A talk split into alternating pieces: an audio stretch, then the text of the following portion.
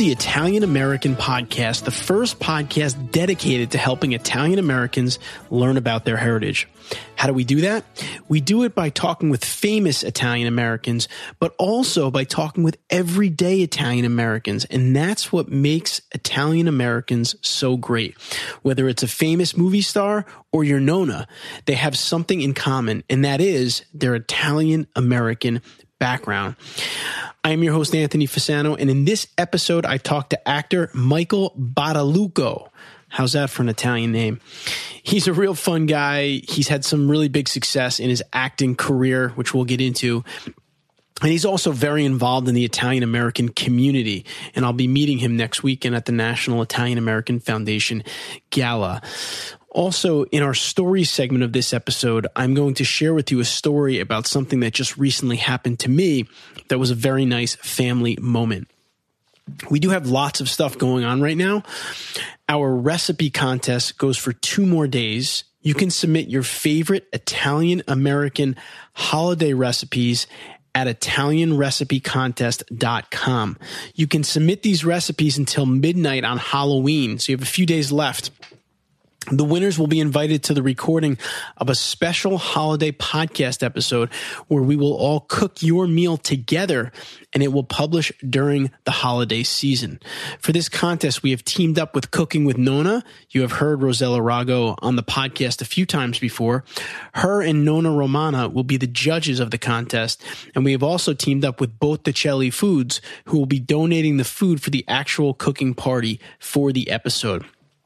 Again, that's ItalianRecipeContest.com. It's very easy. We've gotten a ton of great recipes already, but we're looking for more. So submit your recipe and you may be with us in the kitchen and on a holiday episode of the Italian American podcast. Also, next weekend, November 3rd and 4th, Dolores and I will be at the National Italian American Foundation's Gala Weekend in Washington, D.C. We will have a booth at the Expo Siciliana Saturday, which is free and open to the public all day on Saturday, it's great because you can come in, there's booths, there's food tastings, there's a lot of different Italian artists you can see. It's a great time. So if you're in the area, please come visit. It's at the Washington Marriott Wardman Park Hotel. So again, stop by, find us. And for all the details, you can go to NIAF.org. That's the National Italian American Foundation. So again, that's NIAF.org. And speaking of NIAF, before I introduce our guest for today's episode, I would like to offer a brief word from our sponsor, the National Italian American Foundation. I'm John Viola president of the National Italian American Foundation, proud supporters of the Italian American podcast. At NIAF, we see ourselves as the leaders of the Italian American community, and we work hard to protect our great heritage, to promote the Italian language, to build stronger ties between Italy and the United States, and to serve as your voice in our nation's capital. Most importantly, with over a million dollars a year in scholarships and grants, our work provides young Italian Americans help in earning a solid education and becoming future leaders for our community. To find out more about how your support serves the community, visit us online at www.niaf.org and become a part of the NIAF family. All right, now I'd like to introduce our guest for today's episode. Michael Badalucco is a Brooklyn native. He got his start in the entertainment industry at a very young age, going to work with his father, Giuseppe, who's a Sicilian born immigrant who worked as a carpenter on movie sets. His first speaking role was in the feature film Raging Bull, directed by Martin Scorsese, which led to additional roles in movies such as Broadway Danny Rose, directed by Woody Allen. Throughout the 1990s, Badalucco appeared in a series of memorable supporting roles in such acclaimed films as Miller's Crossing, Sleepless in Seattle, Jungle Fever, The Professional, and Mac. His performance in the romantic comedy One Fine Day prompted star Michelle Pfeiffer to recommend Badalucco to her husband, David Kelley, for a role in his ABC television series, The Practice. And that's where I really remember watching Michael not only did Badalucco get the part, but his performance as Jimmy Berluti would ultimately serve as his breakout role. In 1999, he received the Emmy Award for Outstanding Supporting Actor in a Drama Series. Next, on the big screen, he portrayed serial killer David Berkowitz in Spike Lee's Summer of Sam. He then stepped into the shoes of notorious gangster George Babyface Nelson for the throwback Coen Brothers comedy, Oh Brother, Where Art Thou? and appeared in their subsequent film, The Man Who Wasn't There. Michael is privileged to support Italian American causes through his work with the National Italian American Foundation and Arba Sicula, an organization which preserves, studies, and promotes the language and culture of Sicily. He is also a proud member of the New York Athletic Club Tiro a Segno, of New York and the Italian American Marching Club of New Orleans, where he has served as Grand Marshal of its annual parade in honor of St. Joseph. And he's just really a fun guy. You're really going to enjoy this interview. And the quote that I selected for today's episode because it's such a an episode focused around family because michael's going to get into kind of a family reunion story which you're going to love. I selected a quote from princess diana and i know she's not italian but i just saw a special on her and it's amazing how focused on family she was even with everything she had going on in her life. And the quote is as follows family is the most important thing in the world C'è la luna, mezza mare, mamma mia, All right, now I would like to welcome Michael Badalucco onto the Italian American podcast. Michael, welcome. Thank you, Anthony. All right, so I just did some work recently with Michael on some audio work for the National Italian American Foundation Gala that's coming up, and we'll talk about that in a little while. But now I want to talk to Michael about his life as an Italian American. He's got some really interesting stories he's going to share. But Michael, start by telling our audience a little bit about your story growing up Italian American. Fortunately, uh, I grew up uh, in Brooklyn in the late 50s and early 60s, in the Midwood section of Brooklyn. Uh, my father was born in Sicily, and uh, he came over here uh, when he was in his 40s. And uh, it's another story. But my mother's parents were also born in Sicily, so uh, actually I did did one of those tests and it said uh, hundreds of years ago, you know, when you spit in a cup, uh, my wife, I don't know if she was disappointed or happy. There was one word. It said Sicilian. so that's the kind of family I grew up in. It was it was terrific. All the uh, values and uh, traditions uh, were all there uh, growing up. Of course, the extended family of grandparents, aunts, uncles, cousins. you know, mainly uh, the holidays were uh, very special. You know, sleeping on the floor with all the cousins and going to Radio City in the morning and taking the train. And of course, uh, growing up in Brooklyn, uh, Catholic school, faith was very important. Just sitting around, meals. My father's cousins used to come over, and they were, were real Sicilians and play the mandolin, Jujic, uh, and uh, Tony, and uh, oh my goodness, it was great. Yeah. Made a lasting impression on me, and uh, I always had uh, great pride uh, from where I came from and and my heritage, and I've uh, always tried to do my best to uh, you know put the best face forward as an Italian American. Very proud of of our heritage. And I think I read that your father was a carpenter. Is that right? Yes, yes. He, he was a carpenter, and when he came uh, to America, he hooked up with a group, and they all became uh, part of the union that builds sets for motion pictures back in the early 60s. So he was a member of Local 52, and he built. Uh, many, many movie sets. Uh, I guess his most famous one would be uh, the set for uh, Annie Hall Academy yeah. Award winning movie by uh, Woody Allen, where he lived under the cyclone, or actually was the thunderbolt, and he uh, his apartment shake because his apartment was right under, yeah. and the roller coaster was right out. That's why he was a little nervous all the time. So that's how you got into the acting? Well, no, that- no. Lucky for me, no. I always wanted to be an actor. Uh, I went to uh, Xaverian High School in Brooklyn. I, well, I went to St. Brendan's Grammar School. Uh, I think the first thing I ever did was a, a passion play. I was a Roman guard. I remember my aunt made me a costume made out of uh, tin foil. You know, I think I was the one that put the the sword in Jesus' side. It wasn't. A, uh, I was a bad guy. Well, then I went into, on to play the son of Sam. So I guess I started as a bad guy when you think about it. But then when I went to Xaverian, I started doing plays, regular uh, theater and uh, a musical theater and Arthur Miller plays, and uh, uh, we had these variety shows that we did, and and. Um, I always felt very comfortable on stage, and I always felt uh, that I could express myself the best when I was, uh, you know, on stage. And um, so, the end of my uh, high school days, uh, when I was looking at colleges, I, I found the New Paltz State University, and they had a wonderful theater program, and. Uh, I told my parents I wanted to apply f- to be an actor, to be in the theater program you know, and uh, they were skeptical. And uh, well, don't you want to have something to fall back on? And but uh, luckily, uh, I went there. They were very, very supportive. And but when I graduated college, uh, you ask about the movie business. Instead of being a waiter, I worked as a prop man on uh, movie sets and uh, as a standby prop. So I worked with Woody Allen and Martin Scorsese and on the sets. And little by little, I did theater, and then I but 20 years after I graduated college, I got a steady job as an actor. Wow. Steady job where you can make a living. Right. So your parents were always supportive of you wanting to be an actor? Well, they were skeptical but yeah. supportive. Yes. As a matter of fact, when I interviewed, uh, I just saw my professor a few weeks ago.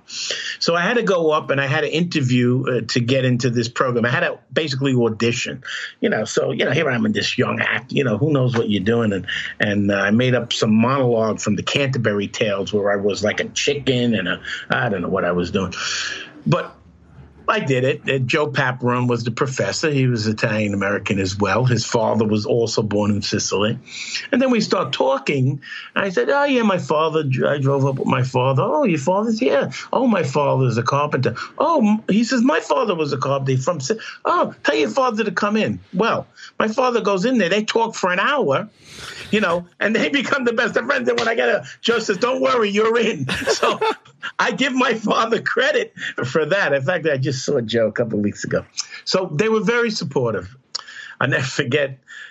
I was a, a, second semester freshman, and I auditioned for a funny thing happened on the way to the forum, which is this big musical, very very funny. And somehow I get the lead. Well, this guy Joe was the director. Well, now that I think about it, so I get the lead as Pseudolus. Very funny part. Zero Mostel played it uh, on Broadway. Anyway, my whole family came up. My mother made eggplant parmesan, baked ziti, rice balls.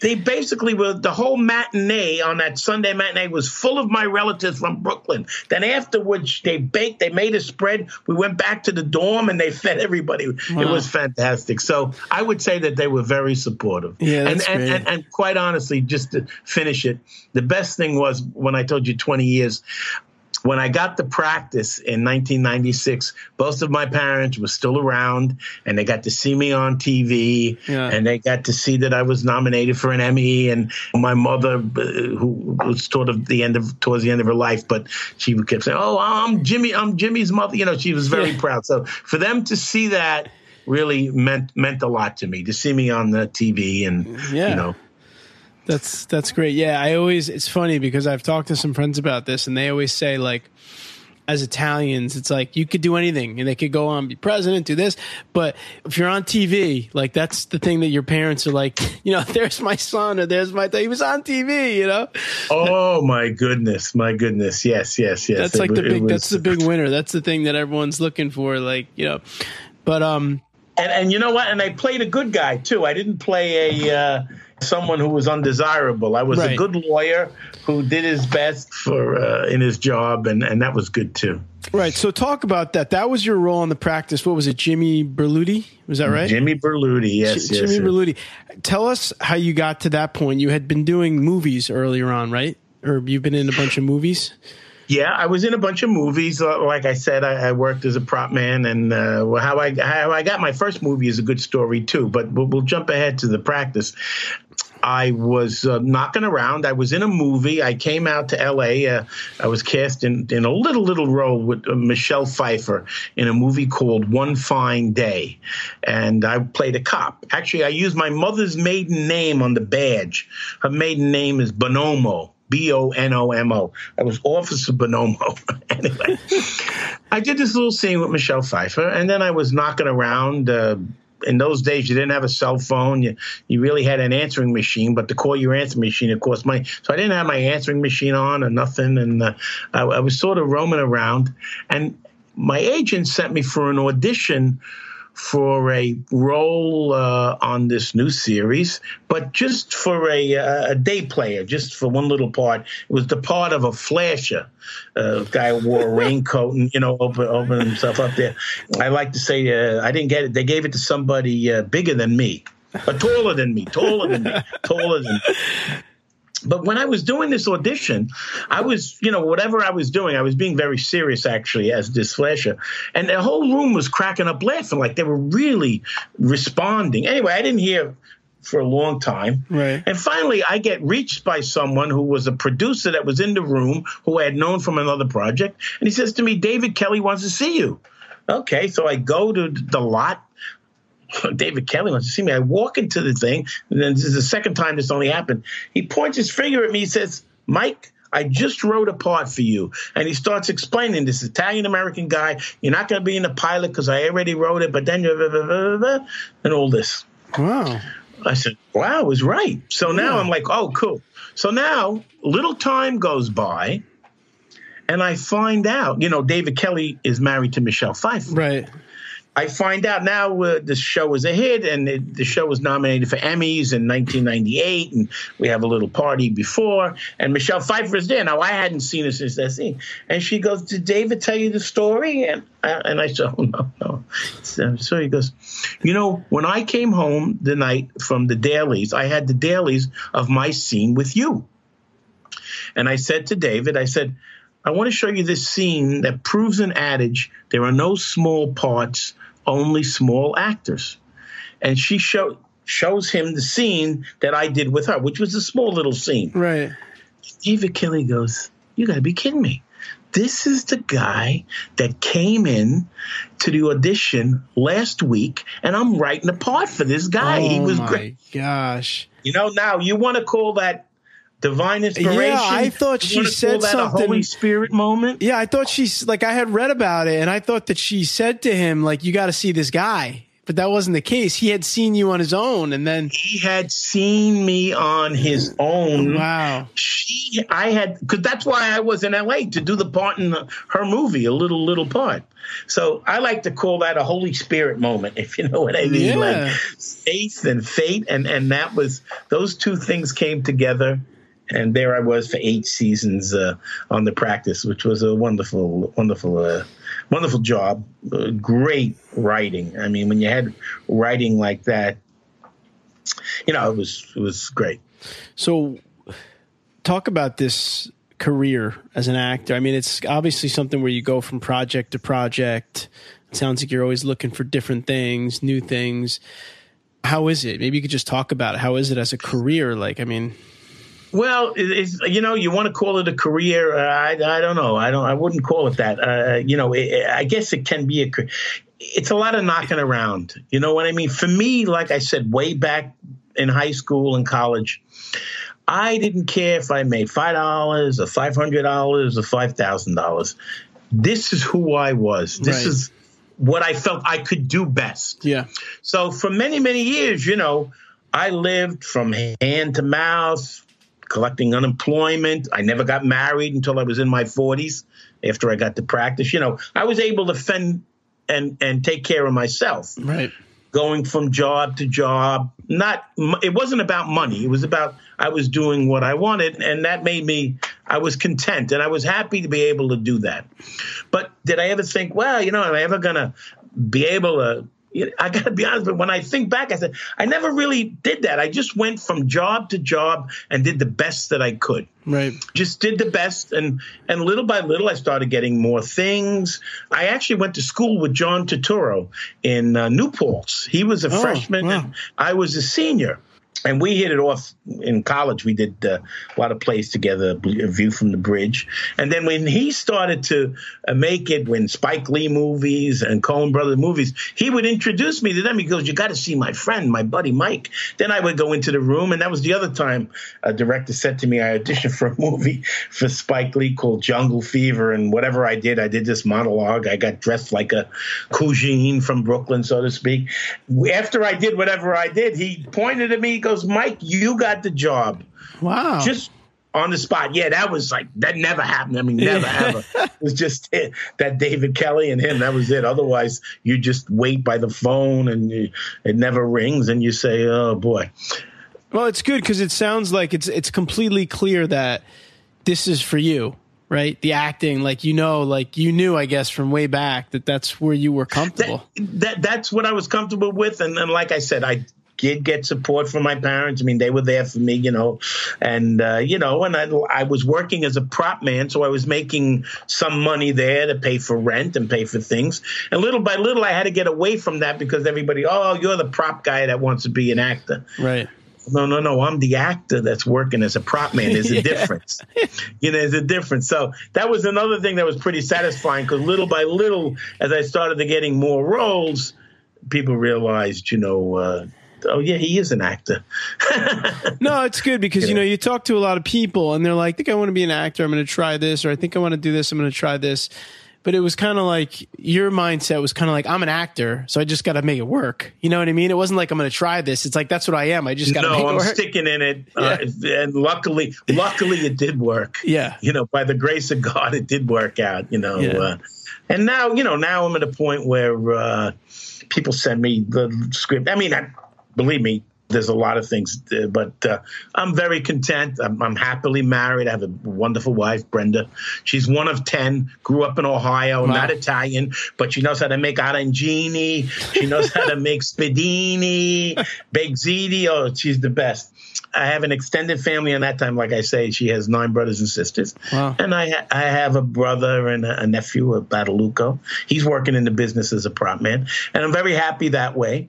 And I hmm. split my time between Manhattan Beach and, and Manhattan and New York City, and I do whatever project. I just did a movie in Italy for the first time. It was fantastic. Oh wow! A, director called me and he said, "Well, you want to be in this movie?" And it was it shot in Alto Adige northern Italy and the foothills of the Dolomites. Oh, wow. The city was Trent, Trento. Oh, was what an experience it was. It's called Blue Wonder. The director was Hermes Cavanini. Uh, it was wow. quite an experience, and yeah, it was fun, great fun. And was that in, was that all in English or?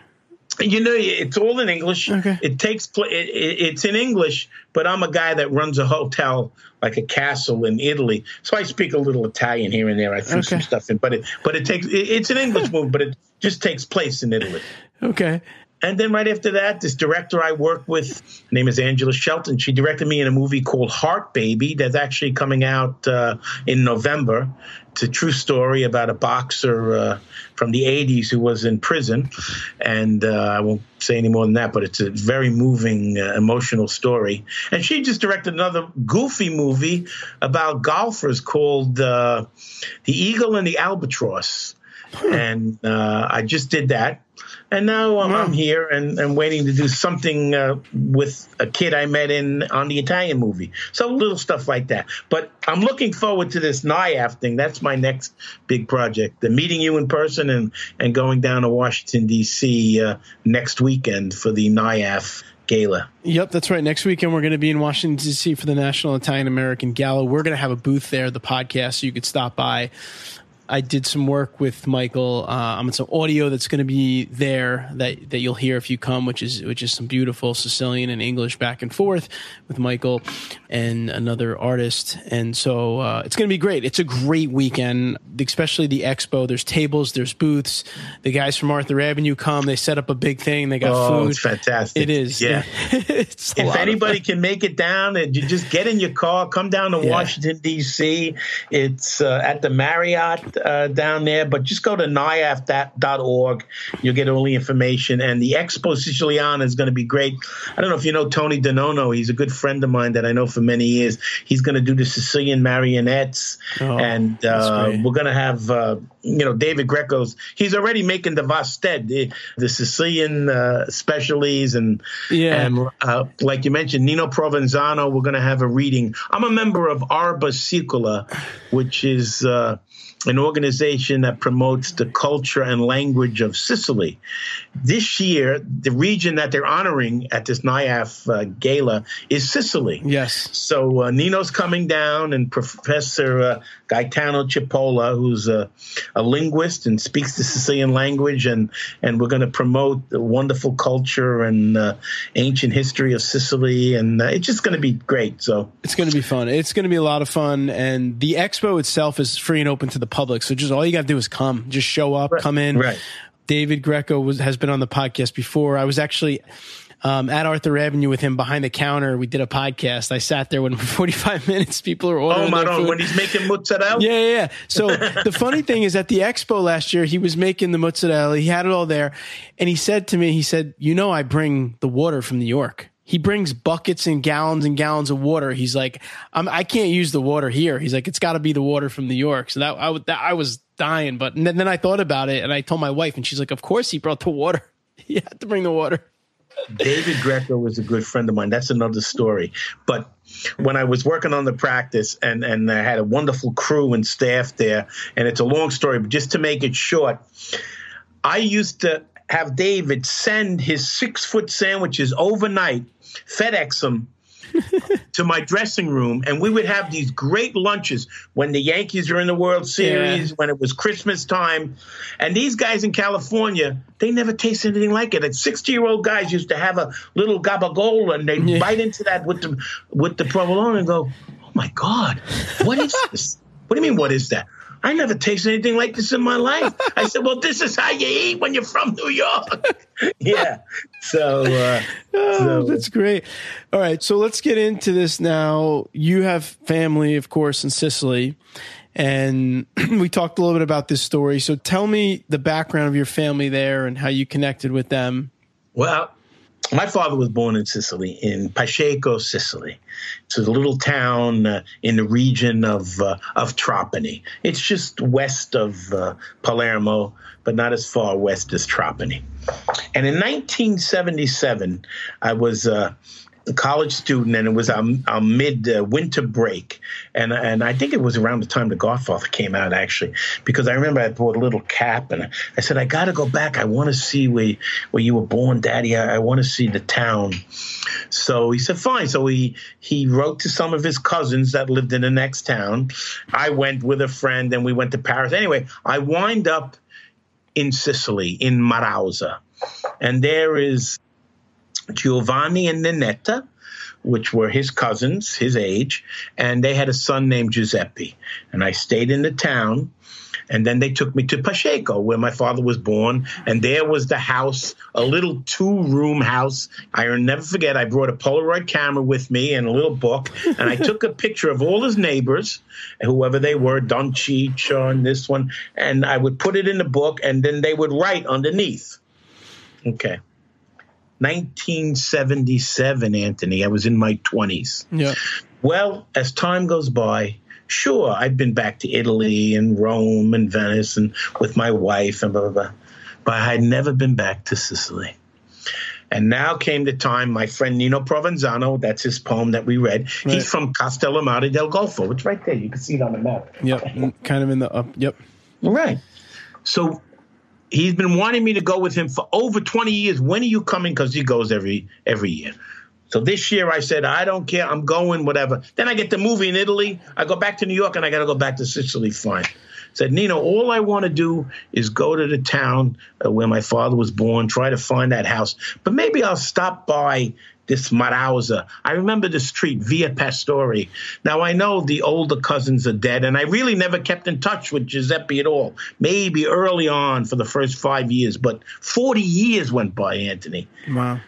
I go there with Nino, my wife, and his, his niece. They're Sicilian. I find a house. the same house from 40 years ago. I see it says Giuseppe Giliberte. Ring the bell. Woman comes to the door with a little kid. Said, eh, uh, what I say, buongiorno or something. Yeah, voglio parlare con uh, Giuseppe. Io sono Michael Badalucco. Michael Badalucco. Michael Badalucco. Giuseppe. Giuseppe. Michael Badalucco sono chi? Michael Badalucco. Well, Oh Giuseppe comes God. out. He's this big hulking farmer. I mean, 40 years. Yeah. Michael. And Sicilian, he's talking. You came back.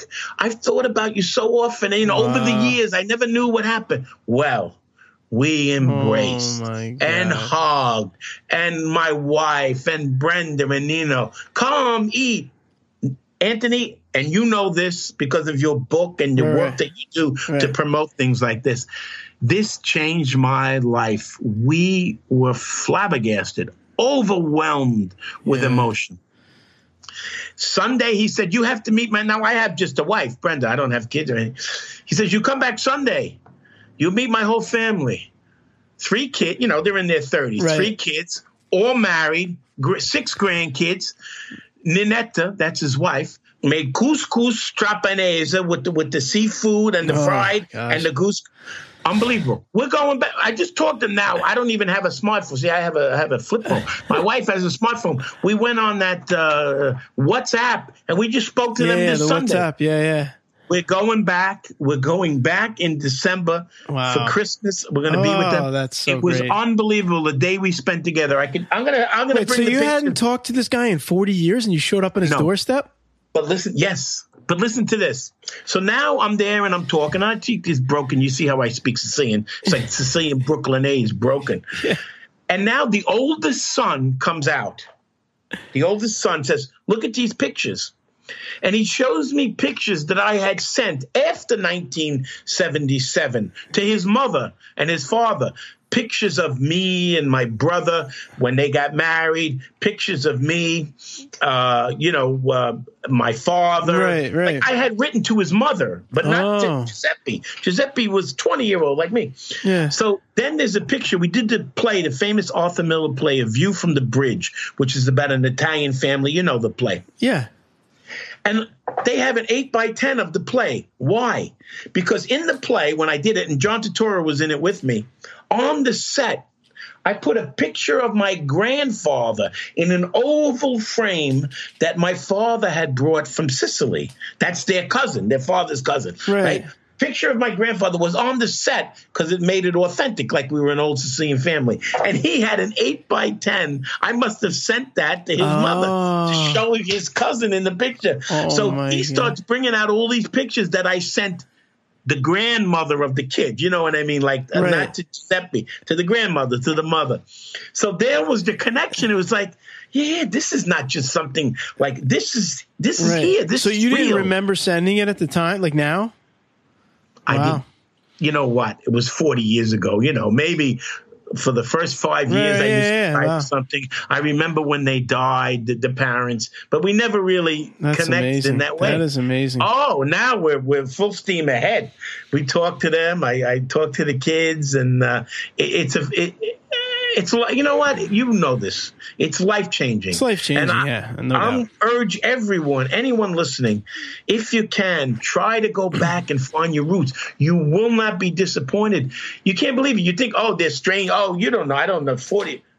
What do you mean? It was like I was gone forty minutes. Listen, people Nothing. people don't realize that they have relatives there. A lot of Italian Americans just say, "I don't, I, I don't have any relatives there. My family came here." But like that's what happened with me. My great grandfather came here with his brother. His brother didn't like it here. He went back. He had his family, and they're there. Right. And I just, Right. I, I mean, I'm, I'm just about forty, and I just found them two years ago, and now I, like you, I could keep in touch with them.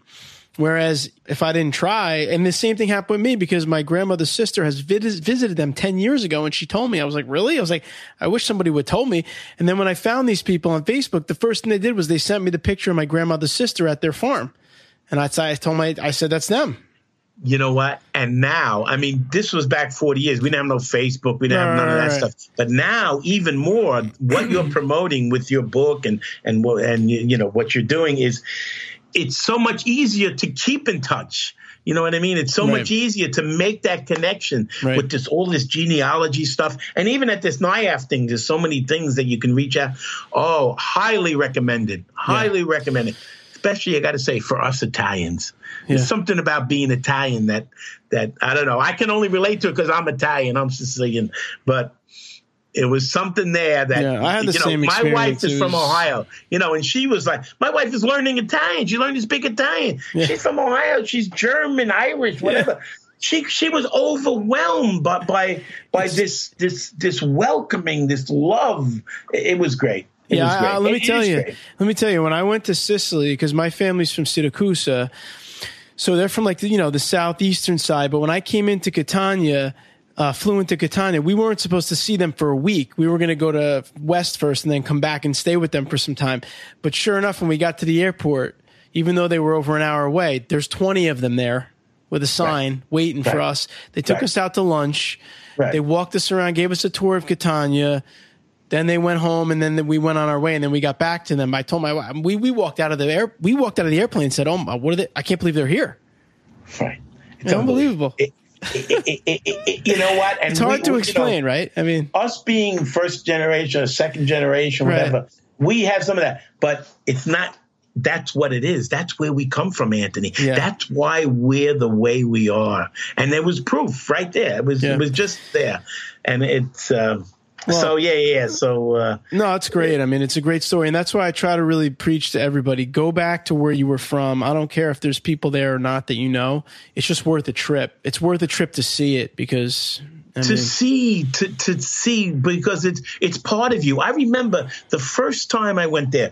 40 years ago, when I was walking on the beach with Giuseppe, I'll never forget. We would walk on the beach by the sea, and there's something I felt like I was home. I felt yeah, comfortable. I, felt I had way. visited Rome on that trip, and I felt like I don't want to be here. I don't feel, you know, when I was there walking there, it's like, yeah, there's something here that that that's so comfortable and so at home. And uh, yeah, listen, when I got this, when I was in Sicily and we met my family for the first night or two, my one aunt, I guess you could call her, who was probably in her 60s, you know, older Sicilian. My my Italian's conversational, and she was speaking the old school Sicilian. I told my wife, I said, I have no business understanding anything this woman's saying, but I pretty much understand everything she just said to me. Right. You know? It's inside. Right. Yeah. Me too. I don't practice at home. Yeah. And you know, and believe me, my wife is going, I didn't know you spoke Italian. I said, first of all, it's not Italian I'm speaking, I'm speaking Sicilian. Right. And then my brother called up and he, he tried to talk to them and they're talking English. And he goes, Oh, you, he goes on the phone with me. You don't I'm over there in Sicily, right? Yeah. You don't speak Sicilian. I said,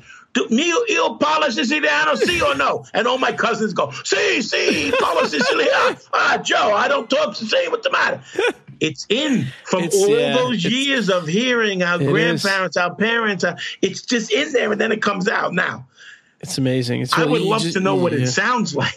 well, I you mean, know, my, just you just communicate with them. I don't know how to explain it, but you just communicate exactly. with them. I mean, there's hand gestures, there's speaking, there's talking, there's whatever it takes, and commu- exactly right. Communicating yeah. with them, it's it's it's fabulous. It's yeah. just it's just all right. Well, Michael, listen, thank you so much for taking the time, sharing your story here. It's great. And these are the kind of stories we try to get out to people so that they can try to understand what they can feel if they're lucky enough to get back and they really take the initiative and go back um, and find your family. And, you know, I'm looking forward to meeting Michael next week, and I hope you'll come down and join us. Come down to the gala in Washington, D.C the expo's free and open to the public. You can walk around. You can taste great Italian food. We'll have Arthur Avenue will be down there. They'll be singing. There'll be there'll be music. There'll be dancing. It's just going to be a lot of fun. So and I'll please. have the pictures to show you. I'll have the pictures of my cousin Giuseppe, and I'll we'll, we'll I'll show you and I'll tell everybody the story. And I want to commend you, Anthony, for your powerful purpose that uh,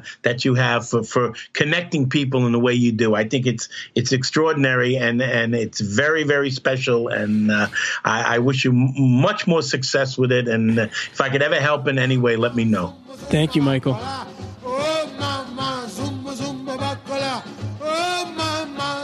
It's now time for the Italian American Stories segment of the episode. This is the part of the show where we try to bring you back to your family gatherings, conversations, or we try to play a recording or a story from one of our listeners or our own relatives, or even read something that a listener submitted.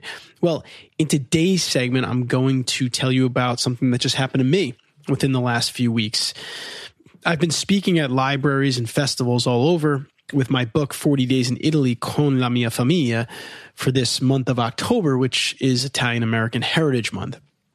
Now, I'm just going to give you a little bit of background on my book for some context for those of you that aren't familiar with it. I wrote a book about spending the last three or four years diving into my Italian American heritage, asking questions of my grandparents, starting with my grandmother, who you've heard possibly on the podcast before because we've had some recordings of her on. But I asked her questions and then I went online and did research. Then I found living relatives in Italy. Then I learned Italian. Then I planned this 40 day trip and then I took the trip. And so my grandma Joe was really the first person that I sat down with with my laptop and started doing the research, which ultimately culminated in the book and the trip and the journey and everything else. And so I've been speaking with this book, and the point of the book is to try to get more Italian Americans to go back to their ancestral villages. And if you go to ItalianAmericanStory.com, I put together a little webpage for the book with a video which has clips and highlights of my trip, and you'll even see me singing a little Italian. Again, that's ItalianAmericanStory.com. So anyway, I've been now I've been on the road trying to speak wherever I can with the book to again get this information to the hands of Italian Americans and hopefully get as many of you as possible to go back to the region of Italy where your family's from. And what was pretty cool is that you know my grandmother's 90, so she's older now. Um, it's not that easy to get around. But I did a talk this past weekend at the Bloomfield Public Library in Bloomfield, New Jersey, which is probably a good 30 minutes or so from where we're located and sure enough my my father brought my grandmother there and it was a surprise for me and it was really nice to have her there and she sat through the talk and she was of course you know telling everyone in the room that that I was her grandson um, but it was just nice to have her because she was such an integral part of it and for her to be there and to be able to go through the talk was special and again it just speaks to family and when people do things like that you know family go out of the way to make those things happen. It's a special moment. And so I did take a picture of it. I did post it on our Facebook page, which is the Italian American Podcast. Um, and you can check that out there. And along those lines, I've been getting a lot of questions about Italian genealogy research. So we're going to try to do a little bit more on that. I'm working on a, a massively long blog post that an article that can go on our website that kind of trying to captures all the information. The information's in my book. And also I recently read a, a really good book called Murder in Matera, which I've actually been told about by several of our listeners. Um, and they kept asking me about the author, Helene Stapinski, to have her on the show. So I connected with Helene and we are going to be talking and we are going to have her coming up on an upcoming episode of the Italian American podcast. And she did something very similar to me, but it was, but she kind of uncovered this murder mystery in her family that she was trying to search through. So it's really interesting. So we have that coming up for you too. I hope you enjoyed the episode for today. Remember to connect with us on the social medias. We're on Instagram at Italian American. We're on Twitter at Ital American. And of course, Facebook, the Italian American podcast. And don't forget, you have a few more days to get those recipes in at ItalianRecipeContest.com. A dopo.